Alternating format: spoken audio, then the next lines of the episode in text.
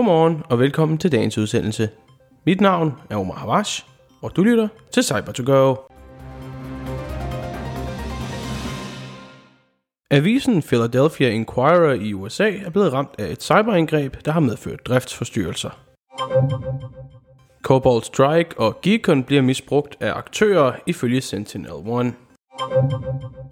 KidOwares børnesikringsapp har fem sårbarheder, der kan misbruges til at opnå adgang til forældrenes dashboard og inficere brugere med malware.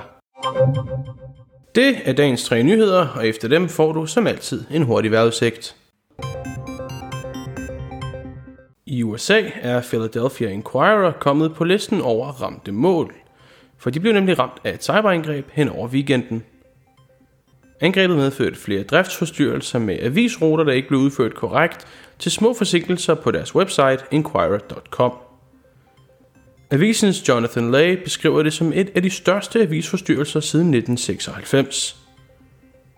Vi værdsætter alles tålmodighed og forståelse i det, vi arbejder på fuldkommen gendannelse af systemer og at færdiggøre efterforskningen hurtigst muligt, lyder det fra Lisa Hughes, talsperson for avisen. Angrebet blev spottet efter deres CMS gik ned i lørdags. Det skete et par dage efter de havde fået nogle meldinger om mistænksom aktivitet fra deres samarbejdspartner Cynet. Så snart der er mere nyt i sagen, hører I om det her på Cyber2Go. Geekon, der er en implementation med programmeringssproget Go af Cobalt Strike Beacon, bliver brugt til ondsindet formål. I sig selv er Geekon og Cobalt Strike ikke som sådan lovlige, det de bruges til at teste netværkssikkerhed hos virksomheder.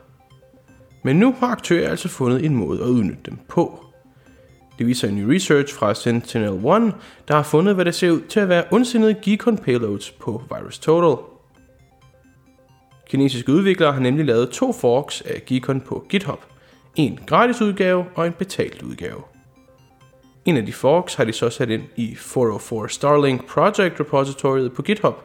Det er et offentligt repository, og det øger altså chancen for, at brugere falder i fælden.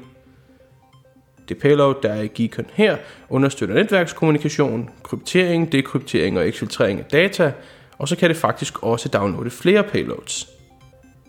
Sentinel-1 har desuden fundet en trojanized udgave af Secure Link-programmet, der indeholder ondsindede Geekon payloads. Børnesikringsappen Parental Control Kids Place af KiddoWare indeholder adskillige sårbarheder.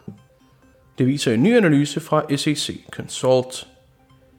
Appen har over 5 millioner downloads på Google Play og lader forældre overvåge, tracke og endda fjernstyre deres børns enheder.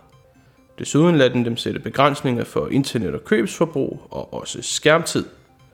Men der er altså fundet fem sårbarheder, og dem kan aktører bruge til blandt andet at opsnappe login-kriterier, få adgang til forældrenes dashboard, give mulighed for at inficere enhederne med malware, og endda fjerne de begrænsninger forældrene har sat.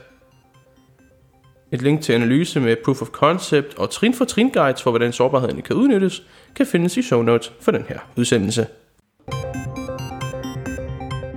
I dag starter vejret til dels skyet ud. Som dagen skrider frem, vil solen være mere og mere tydelig, og skyerne vil langsomt aftage. Sådan vil det være rundt om i landet, og der er heldigvis kun meget lille chance for regn på den her onsdag. Temperatur i dag hen over dagen mellem 9 og 15 grader. Her hos Level 7 vil vi gerne gøre Danmark mere sikkert dag for dag, og vi vil rigtig gerne give tilbage til samfundet i form af hjælp og viden om cybersikkerhed. Så hvis du er en uddannelsesinstitution eller en mindre virksomhed, er vi bestemt interesseret i et samarbejde.